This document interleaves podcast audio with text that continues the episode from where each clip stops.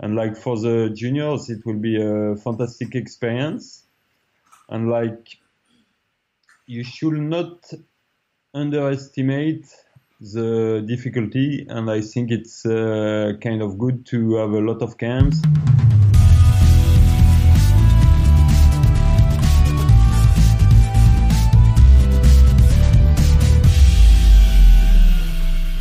Welcome to the second episode of the podcast Oriented for Life, powered by Aguiar da Beira in Portugal and brought to you by oportugal.pt. For this second episode, we will interview Thierry Gueorgiou, 14 times world champion and now coach of the Swedish national team. Born in France, with roots coming from Greece, the Frenchman is living in Sweden for some years and after his very successful athlete career is now taking on the big challenge of coaching one of the strongest national teams in the orienteering world. Hello, Thierry. Uh, it's always a pleasure to interview you. Uh, last time we spoke, you were uh, finishing a training camp in Portugal, preparing your last season as a professional athlete. At the time, your focus was the middle distance at the World Championships, and you left Estonia with a gold medal.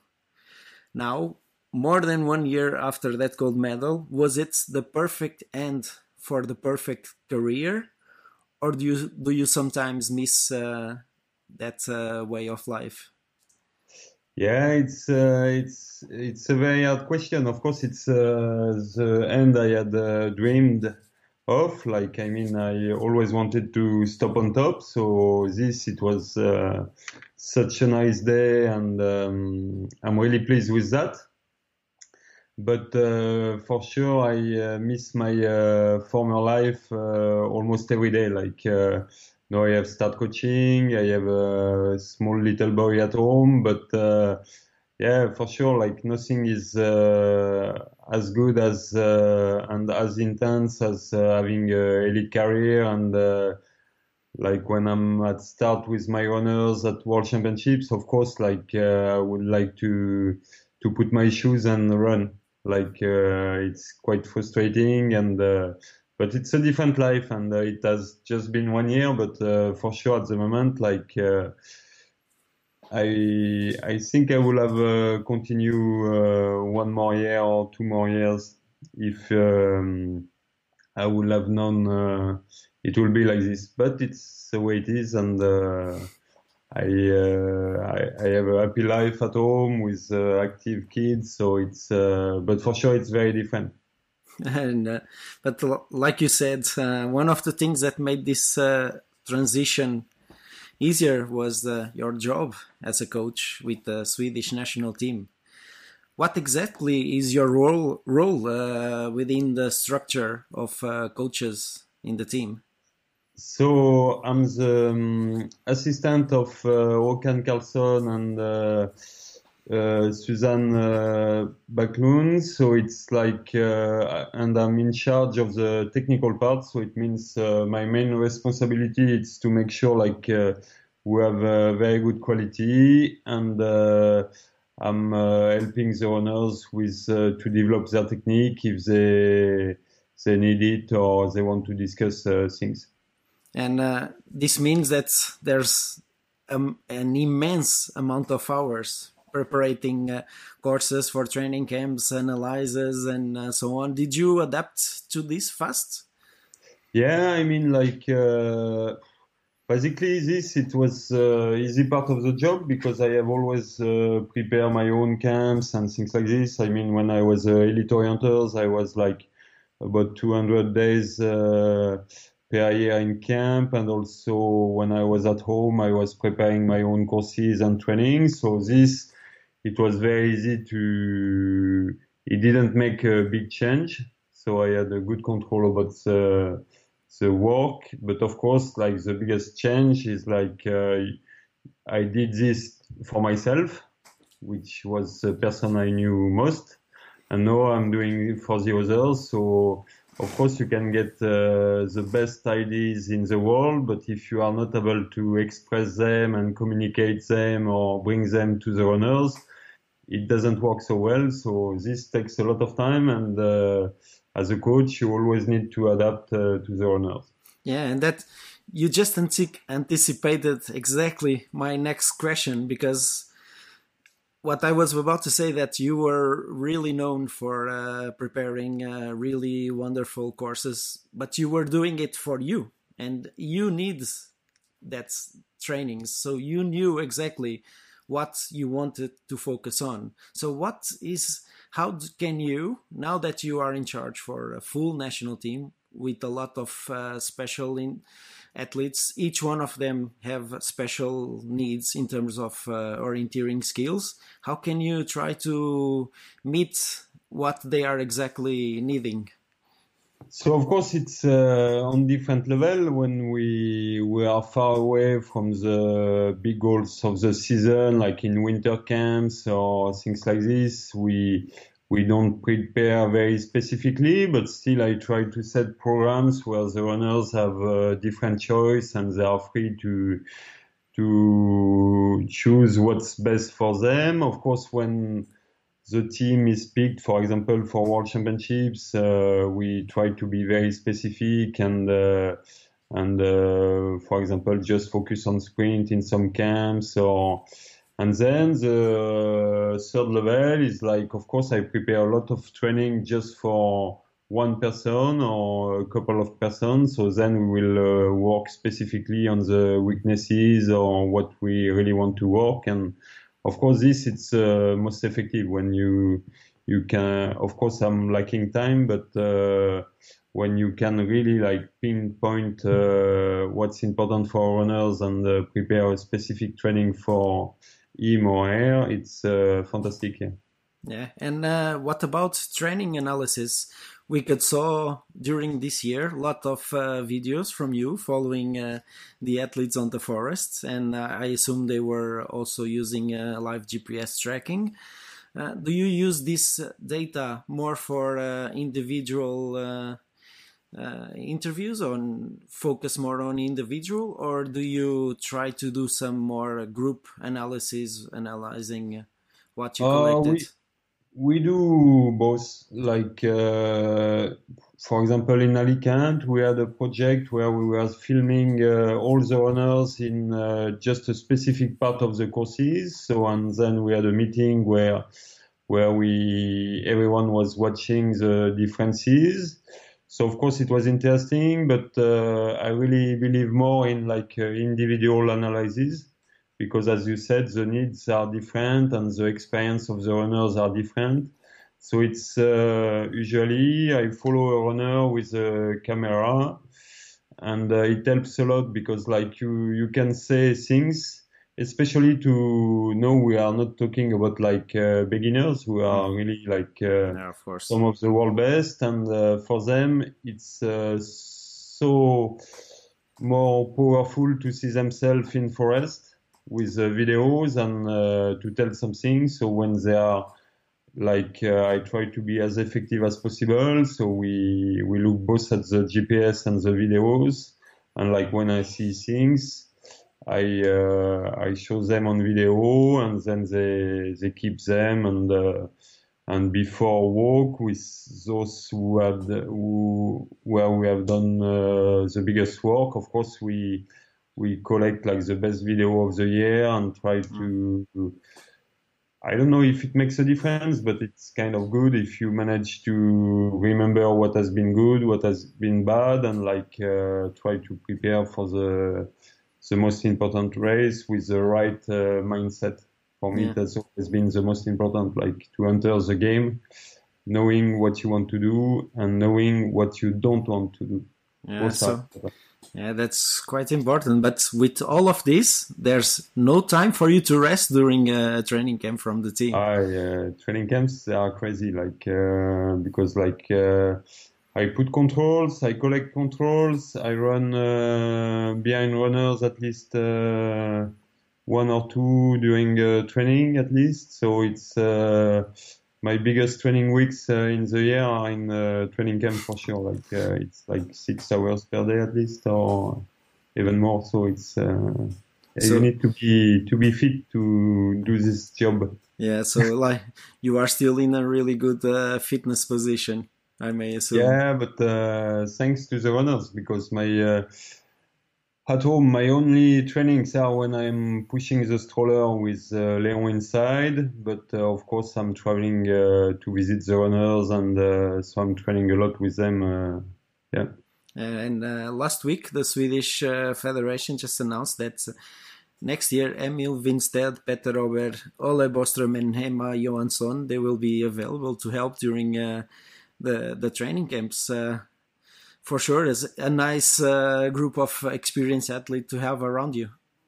Yeah, it's really important because, like, um, of course, to have a elite background uh, doesn't make you a good coach, but at least you you know what uh, the runner are experiencing and uh, it's very valuable uh, just like to be able to follow the runners in forest i mean like at the moment like uh, i was basically the only one uh, shooting uh, videos so of course like when you follow one runner it's just one during the training so it's uh, we are trying to have like a little bit more people to be able to just the first step is like if we are able to follow them with uh, with a camera, it's uh, already good. But of course, those, all those runners you have mentioned have a lot of experience. So I hope uh, they will bring a big plus to to the runners. Yeah.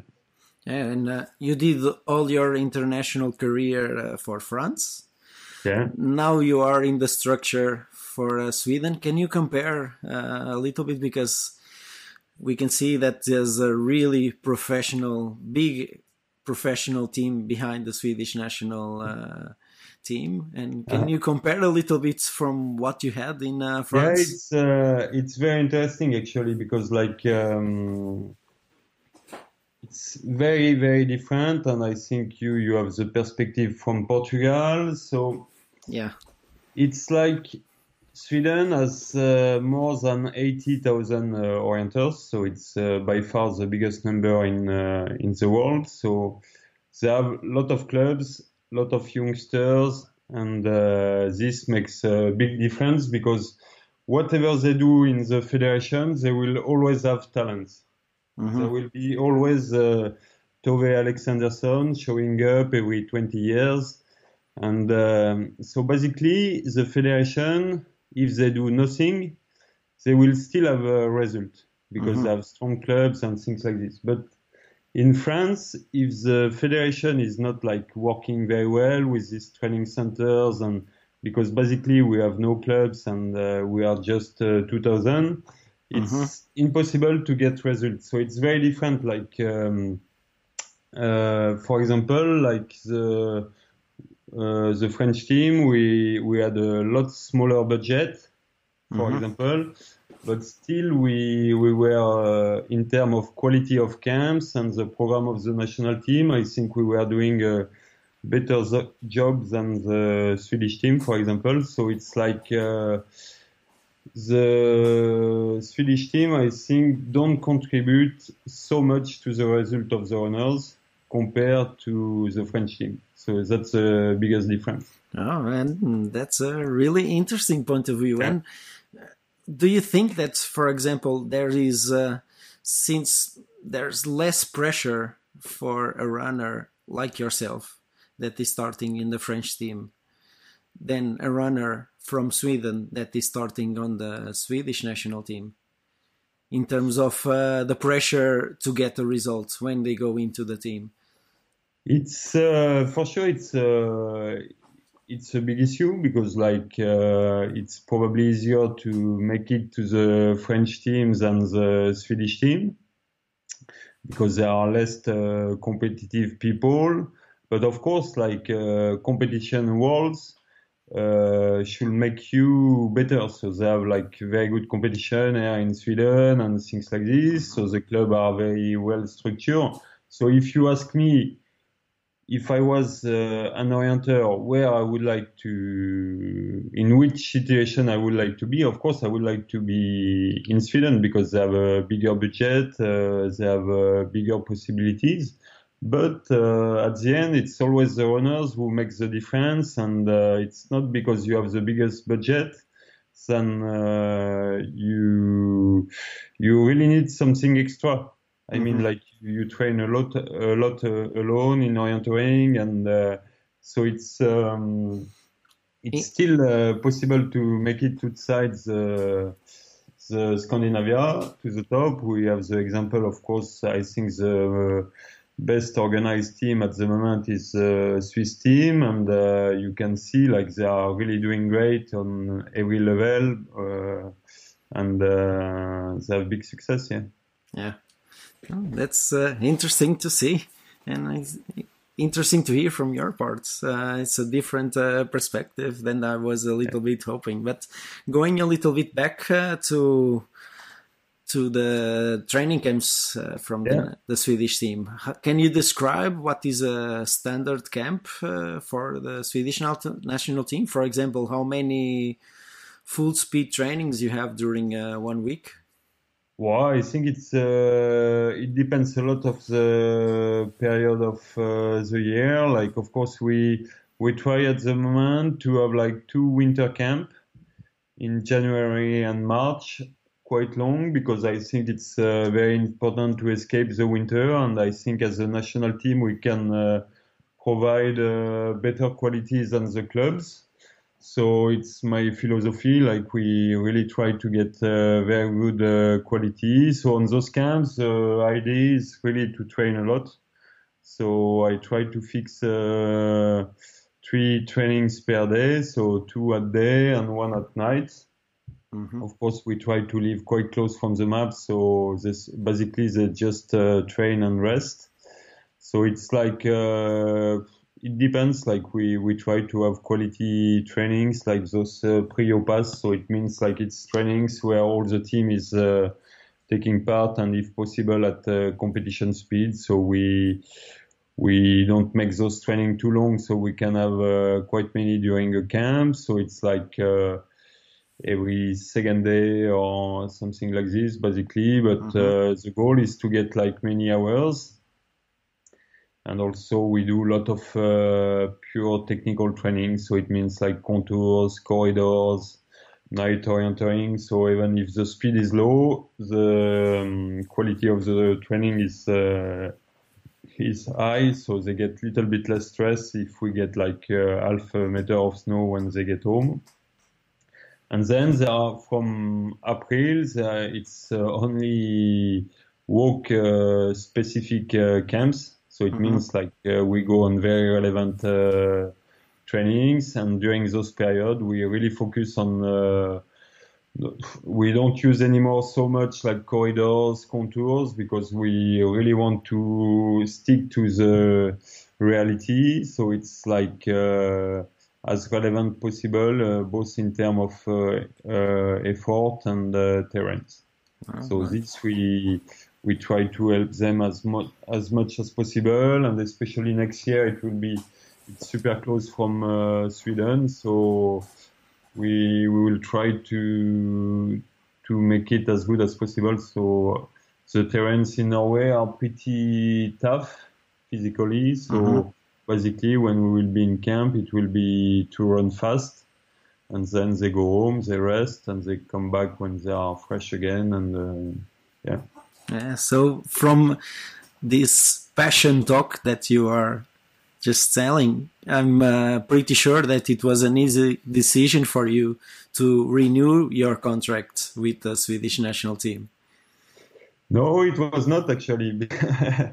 it was uh, because um, as you know, it's uh, yeah. I invest a lot of time when I do something, so of course it's uh, it's a uh, balance to find because uh, I really want to to do it super good. So it, it takes me a lot of time, and um, also like uh, I'm not the one taking uh, all the decision and things like this. So sometimes it's a bit frustrating when I can see we don't use uh, our resources the best way we could.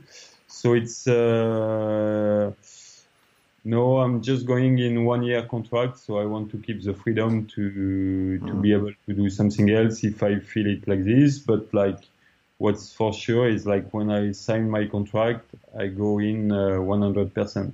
So the 2019, it's just a Swedish team who matters. Yeah, but uh, for next year, you will not be able to count with uh, Helena Bergman and uh, Jonas Leandersson. Did you expected their decision? Uh, it was uh, for both cases. It was a bit different, but uh, what's for sure is like we lose two big leaders because like uh, both were individual world champion and we don't have that many in our team. So they were uh, very special, of course, for Helena, it's a different reason. Like she, she, they are expecting a kid, and I don't think there is uh, better things in uh, in life. So it's uh, fantastic sure. what's happening, and uh, I hope uh, they will really enjoy uh, their year. For Jonas, it was for sure it was a question mark the whole year. So it's uh, because he's still uh, pretty young. He's uh, 29. Yeah.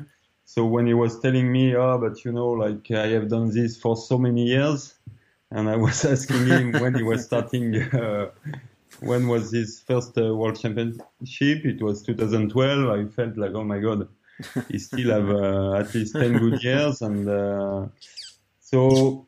But it's the way he, he feel it, and um, and uh, we should just respect it. But what's for sure is like uh, this guy. We have no one like him in the team. It's the one, uh, the only one who is uh, respected both by his result and uh, uh, as a person. So it's we lose someone which is really hard to replace, and we will miss him for sure. But he's young and he can always come back. Yeah. But uh, in the case of uh, Leandersson, his best results were achieved in the sprint, uh, yeah. both in the individual races and also in the sprint relay.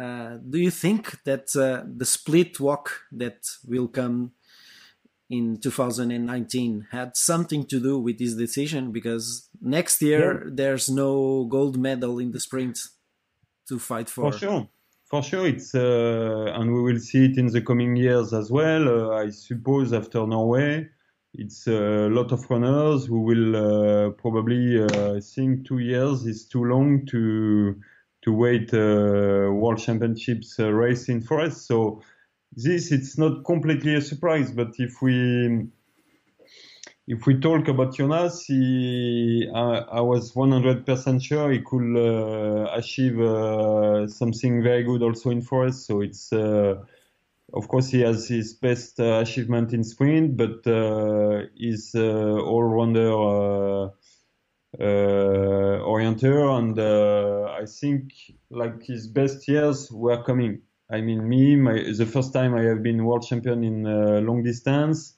I was uh, 32 years old. Mm. So it's not like uh, sometimes in forest it can take a little bit more time. So it's, um, but this we will uh, not know. But for sure, like uh, next year it's all about forest.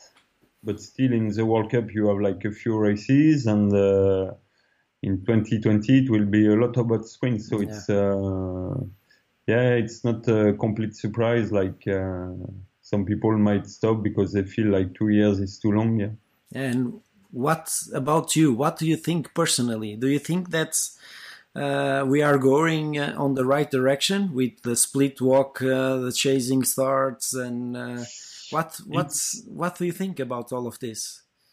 Uh, me, I think like uh, splitting WOC. If you want my opinion, I think it's a mistake because like I have uh, always seen orienteering as a wall, and uh, of course uh, I don't I don't enjoy so much like we have just a WOC with one specific distance.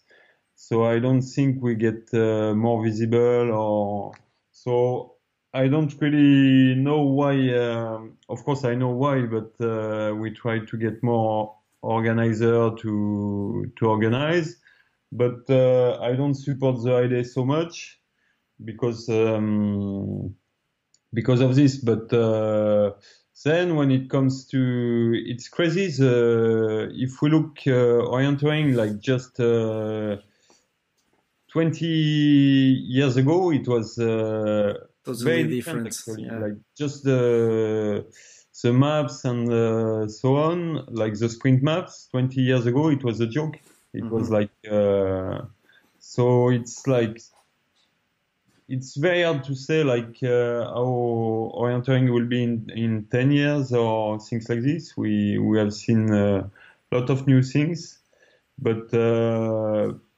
yeah i just don't know so i don't want to give my opinion to say like uh, i think mass start can be can be uh, okay things and uh, it's um, But still, we need to work a little bit on the concept. Yeah, yeah, for sure. Like, uh, but uh, for me, it's it's. I'm not so stressed about like. Um, of course, we need to. I think the biggest discussion is to agree on what is orienteering and what are our value and what why our sport is so spe- so special. Of course, I have my opinion, and I think like. Uh, the navigation part is uh, the number one issue in uh, our sport and what makes us uh, so special and why why uh, really people love this sport. hmm Otherwise, it's called uh, running. So I think this it's our value, and then either we fight for it and we decide, okay, orienteering, it's uh, the navigation part is uh, a big issue, or it's not that important. And uh, and then me, I'm totally fine with. Uh, I mean, as a competitor, if uh, the competition was to run uh, on the moon, I would have done it because you are a competitor and things like this. So hmm I will never blame the runners like uh, when they are in a mass start and they have a strategy and Yeah. things like this because like it's okay as long as uh, that's why this uh, I really enjoy actually um, the knockout sprint when it's a common course for Mhm. everyone because it's uh, the most fair and like you can have a strategy people have a different strategy and if the course is good like you have possibility to escape and uh, so uh, but everyone knows the, The rules, rules of the game yeah, and they and then follow it's the up rules. to you to prepare and adapt so for me i have no problem with this thing Yeah, yeah. And uh, it, you concluded your first year as a Swiss, Swedish national team coach.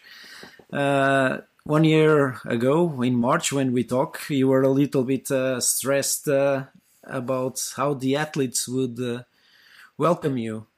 Yeah. How how do you feel them after one year of working?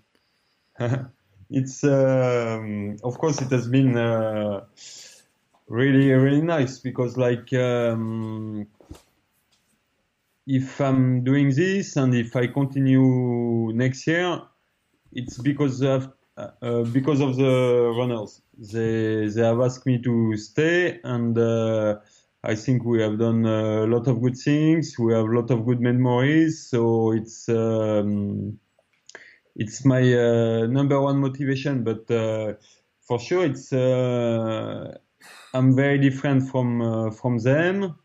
Like I'm French, it's different culture. But uh, me, I really see it as a chance because uh, um, I can do things. I can tell them things. Like maybe a Swede won't tell them or and then if it's bad for them they will always think like okay but he's French. Like he, he's a jerk so so uh, I mean like I should really not lose this. And like when I see something of course uh, I'm thinking sometimes uh, a bit different and things like this. But at least uh, it's different for them and uh, me I see it as a chance but uh, of course, um, it's uh, it's the most interesting part of the work, like to, Yeah, yeah. to have different persons in front of you and like to try to understand them. And sometimes you don't see the world the same way, and uh, it doesn't mean you are right. It doesn't mean uh, they are right, but uh, it's uh, the biggest challenge uh, as a coach.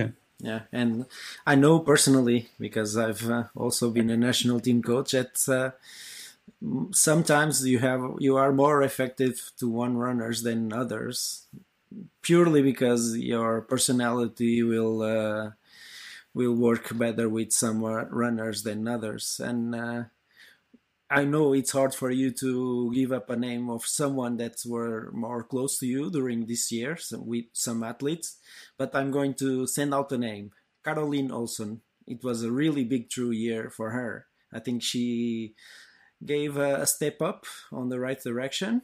And can you describe your relation with her? Yeah, so of course, um, as you said, like um, my role in the national team is to make sure like uh, our camps are, um, are the top quality, but also like I'm ready to help those who, who want help. And as you know, you have been a coach, so it's uh, really hard to help uh, runners who don't want help. Yeah, it's impossible. So for her, it was completely different. It's the first one who has uh, contact me, and of course, it's probably the runners who has uh, listened the most at me.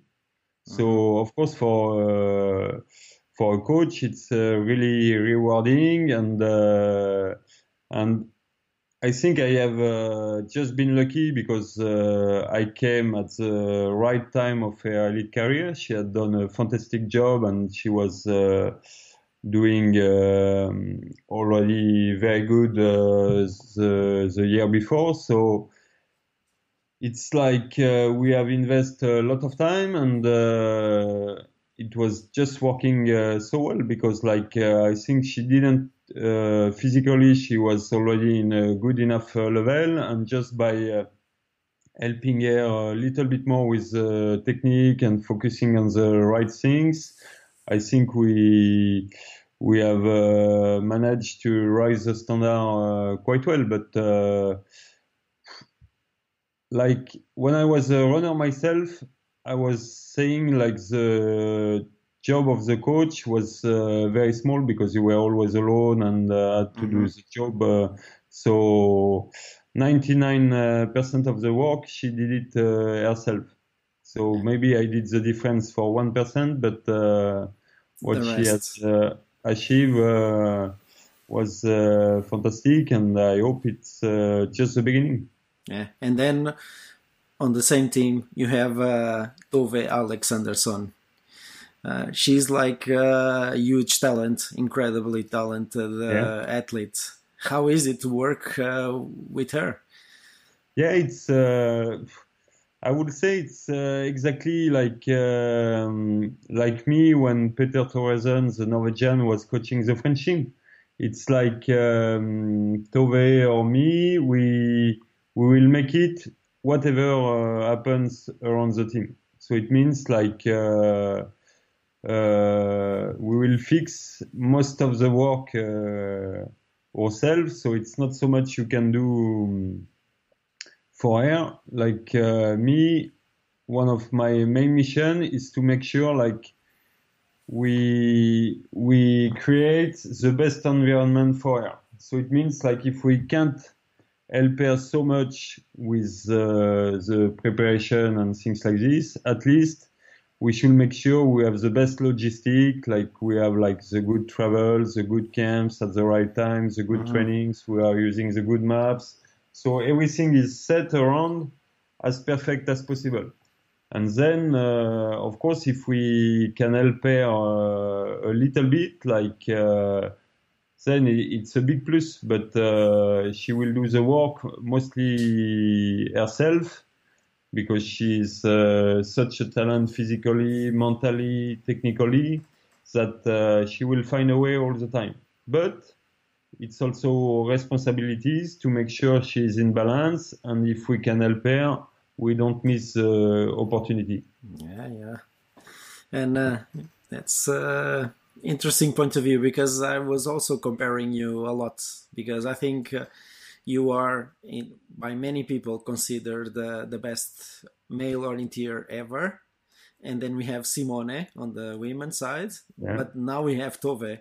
So uh, she's uh, amongst uh, the greatest, that's for sure. And uh, it's yeah. good, to, good to hear this from you. And uh, recently, uh, and you were there, we saw Radek Novotny, the Czech national team coach, stepping down. He was 16 years ahead of the national team He was uh, for me uh, one of the reference coaches on the orienteering world and uh, he left after a very successful World Cup round and home ground. Do you see yourself 16 years ahead of a national team? And uh, do you want to leave a message for Radek? Yeah, of course, uh, Radek. I guess uh, if we think about like, if we look the whole picture, like uh, I think it's a coach who has uh, been doing the best job in the world with the budget he has and uh, the environment he has. So it's, uh, of course, I have always been uh, looking at him, and it has been uh, one of my uh, biggest inspiration when I was uh, training with the Czech or seeing the work he was doing. The quality was always excellent, and I have tried to get inspired by him. So, um, of course, we will miss him but 16 years, yeah, it's uh, pretty impressive. I don't know if I will, uh, of course, like uh, it's uh, it's very hard to say how long I will do that, how long I need to to find it fun as well. So it's uh, just impossible. Like uh, last year, there was days where I say, okay I do this one more week and it's over. And uh, there were days where, of course, I will do this all my life. So it's uh, it's just impossible to what I really want, like uh, at the moment, and it's why I'm staying with the Swedish team is like to build up on the first year.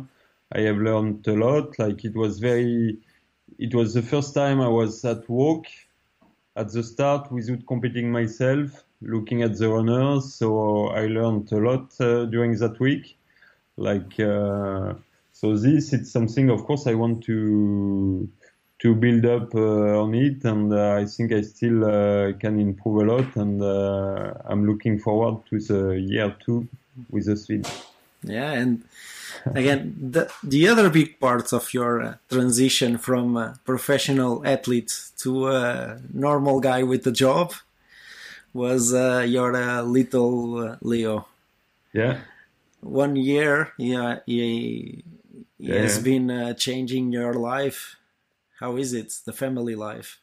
Yeah, it's uh, of course it's also a big challenge. Like uh, it was, I would say it was a lot together. So I don't know if it was good or bad because I think I really needed to keep myself busy. So that was perfect. But uh, of course, it was a lot. Like especially, I was uh, a lot in camps, and uh, but uh, luckily, I had Annika at home, and I think like even though she she's not paid by uh, the Swedish Federation, I think it's her who did the biggest uh, work. So she made me made it possible for me to go in a lot of camps and things like this. So. Um, but uh, yeah, it's just fantastic. Like when you have a shitty day at work, you go home, you see him always happy, always smiling. So him, he really give you energy and uh, this. It's uh, yeah, it's uh, he don't sleep that much. He's I guess he have uh, quite much energy, but um, yeah, he it's super nice. Uh, it's nothing uh, will beat uh, the smile of him. Yeah, and it's easy to combine the training camps and being away from home with the the family life. For me personally, it has always been the most difficult part of being a national team coach is that you need to be away from home a lot of time during the year. How did you manage to work work it out? Yeah, it's uh, of course. Uh, once again, I should thank uh, Annika a lot because she was like sending me tons of pictures and videos and things like this. So this it was uh, helping a lot. But like also like I have been used to travel a lot during my elite career when I was professional, so um, it felt like uh, very natural as well. Like and also like um, my problem, or I don't know if we can call it a problem, but I really want to be successful uh, in my job. So like. Uh, I I know it takes time, and um, so of course it's uh, never uh, simple things with the family life, but uh, I, I, really want to be good at uh, what I'm doing, and uh, I'm ready to invest uh, quite much time. Yeah. but on the personal notes, note that Leo is beating you because he came to Portugal on meeting 2018 and you didn't. So yeah. one zero for uh, Leo.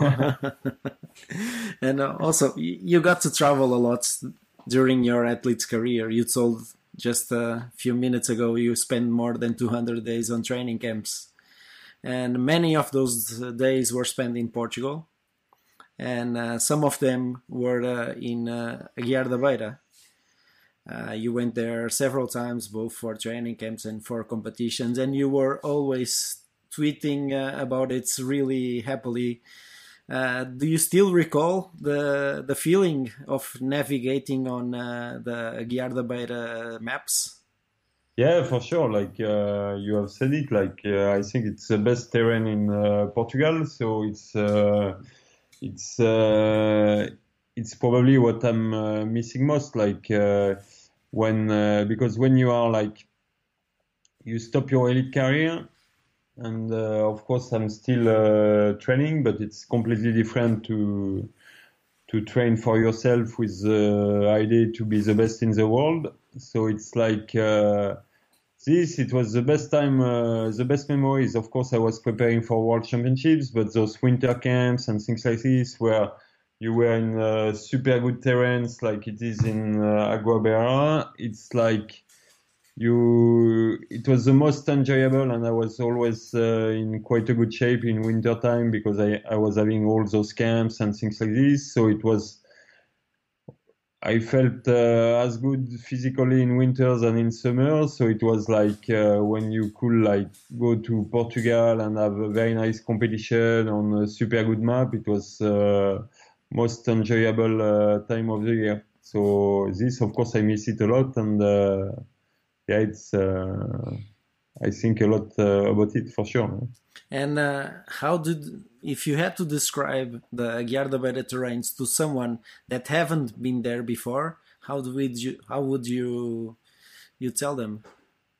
Yeah, it's um, it's uh, spectacular. Of course, you have like those uh, giant stones, and it's uh, very demanding uh, technically. So it's something, uh, but still the runability is good. So you, it's like the speed is uh, changing a lot, and it's what I have always enjoyed most.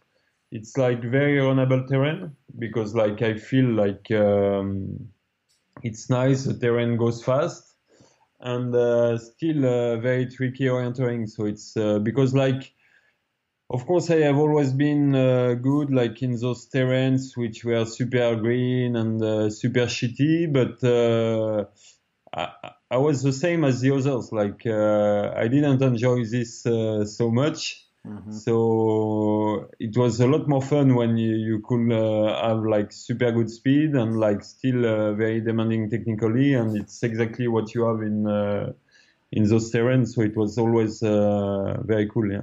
And uh, you know that uh, the Junior World Orienteering Championship 2021 will be hosted in Aguiar da Beira.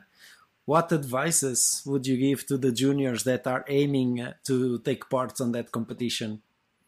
Yeah, of course, it's uh, it has been a fantastic uh, news. Like I was so really happy about this because like uh, I know since uh, so long. Like I don't know, I have been uh, for yeah in I think uh, the first time I was in Portugal for Portugal meeting might be like 2006 or something. So. Um, it has always been top quality, and the only time we have competed uh, internationally was of course 2000, but it was a long time ago in uh, the World Cup. But uh, for, was for European champs in 2014. So of course the quality was not as good as uh, we were used to in Portugal, and I'm really so really happy. Like you get a new chance to show how good uh, orienteering uh, is in Portugal, and this I have absolutely no doubt about it. And like for the juniors, it will be a fantastic experience. And like you should not underestimate the difficulty, and I think it's uh, kind of good to have a lot of camps and uh, especially like it's a dream uh, uh, competition to prepare because you can go a lot in winter and things like this. Mm-hmm. So it's a lot of uh, possibilities, a lot of good maps. But for sure, it will be very interesting because like uh, it's not uh, typically uh, Scandinavian terrain. It's a mix of different type of terrain. So you need to really understand the greens yeah, that's a big. That, can, uh, that may be the biggest difference. Yeah. yeah, the Scandinavian runners are not used to it because they they don't have those, that uh, thick greens. It's something like the Mediterranean uh, runners uh, are more used to. Mm-hmm. So for sure, you need to learn the terrain. You need to learn the route choices and things like this. So it's, uh, but it's uh, I'm super glad uh, they have a challenge like this because uh, I'm a little bit jealous actually because uh, it would have been fun to have a competition like this to run as a junior. but uh, in '98, you ran the Junior World Championship in France in home grounds. Yeah. I was there as a young athlete. Okay. I was really young, and uh, of course, uh, we didn't travel a lot. We didn't have so much money, and it was my first international uh, events. So okay, for me, it was really strange because, of course, we were counting for the Nordic uh, guys to stay yeah. in the podium. And I remember in the long distance, there was a really tall Frenchman that came 2nd uh-huh. How was it? How is it to run uh, jaywalking on ground so that the Portuguese young guys stay motivated? Yeah, of course, it's uh, it's very special. I mean, uh, for me, like uh, it has been the best competition was to compete in France because uh, you can really prepare super well. You have a, a big advantage. Uh, like you have no idea, but it's uh, it's basically it's how you um, approach the game mentally. Like if we look on the paper, competing in your home country, it's such an advantage. It's crazy because like uh, you can go a lot in camps you know everything, the food, you, you, the language. So the surprises and the stress, usually it comes from surprises. Mm-hmm. So if, when you compete in your home country, it's like very small, the surprises you, you can get. So, but it's all about the, once again, the mindset. It's how you see the competition itself and it was the same in uh, World Championships in 2011 uh, when it was in France and I was a big favorite. Of course, you can see it as a stressful things, or you keep it simple and you say, okay, it's a fantastic advantage, and like I will prepare as well as I can, and what happens happens, and you try to keep this uh, relaxed attitude and like uh, of course you need to to have visualize uh, very well the competition because you will have a lot of friends a lot of uh, but everything in a relaxed way. Like mm-hmm. everything is a bonus and uh, still you remember it's a big advantage to compete at home and like uh, it's it's kind of fun because uh, the atmosphere will be excellent. So the the enjoyment part will be extreme so for me, it has, uh, I have always seen it as a fantastic chance. Like, uh, okay, it will be, it will be big, but uh, I will be super well prepared. So just uh, enjoy the the show. Yeah. And yeah. Uh, what advice do you give us uh, to us, our the organizing team? What advice? What do you think that we as an organizer should do? To have the best event possible. Yeah, this uh, for me, it's. Um, I don't think I should give you advice. It's uh, because like every time you have organized something in Portugal, it has been uh, super really good. So it's like uh, me, I'm uh, I'm feeling super relaxed. You should just keep doing what you have done uh, all the time. No compromise with the courses and things like this. Like I think competition is a success when it's a really really good one really tough one. And so you should not be stressed about this. Like uh, make a good courses challenging for the runners and it's the most important. Then the atmosphere will be good. And um, so it's uh, the most important is like you are comfortable with uh, you are really happy with the terrain you have picked the arena you have choose and the courses you will set, uh, set and then uh, everything will goes uh, by itself. Yeah, good, good. So we are uh, near the end of the podcast, and uh, we will finish with a series of uh, short, short questions. Okay. Okay. So yeah. you just give the shortest uh, possible question, then you can. Yeah. Okay. Be prepared. Okay. okay. So, first one: favorite type of terrain. Um, I think it's uh, Millau in France like those uh, stony terrain, good runnability. And uh, favorite orienteer athlete of all time? I would say uh, my good friend uh, Petter Thoresen. Jukola or uh, Tiomila? No question, Jukola. Split walk or uh, classic walk? Uh, classic walk. Uh, sand dune or uh, Rocky Mountain terrains? Rocky Mountains, yeah. Facebook or Twitter? None of this. Favorite dish? Uh, I like uh, poke bowl. And uh, what is the? Did you did any sports besides orienteering that you have done yeah. it seriously? Handball. Yeah, good. So it's a good way to finish the this fantastic podcast uh, interview, Thierry. I'm sure people will be pleased to hear your thoughts, as always. Yeah, it's an incredible uh, feeling to to speak with you, and uh, we will uh, hopefully see you in Portugal because Leo is beating you. You know, he's winning. Sure. Yeah. okay. Thank you. Yep.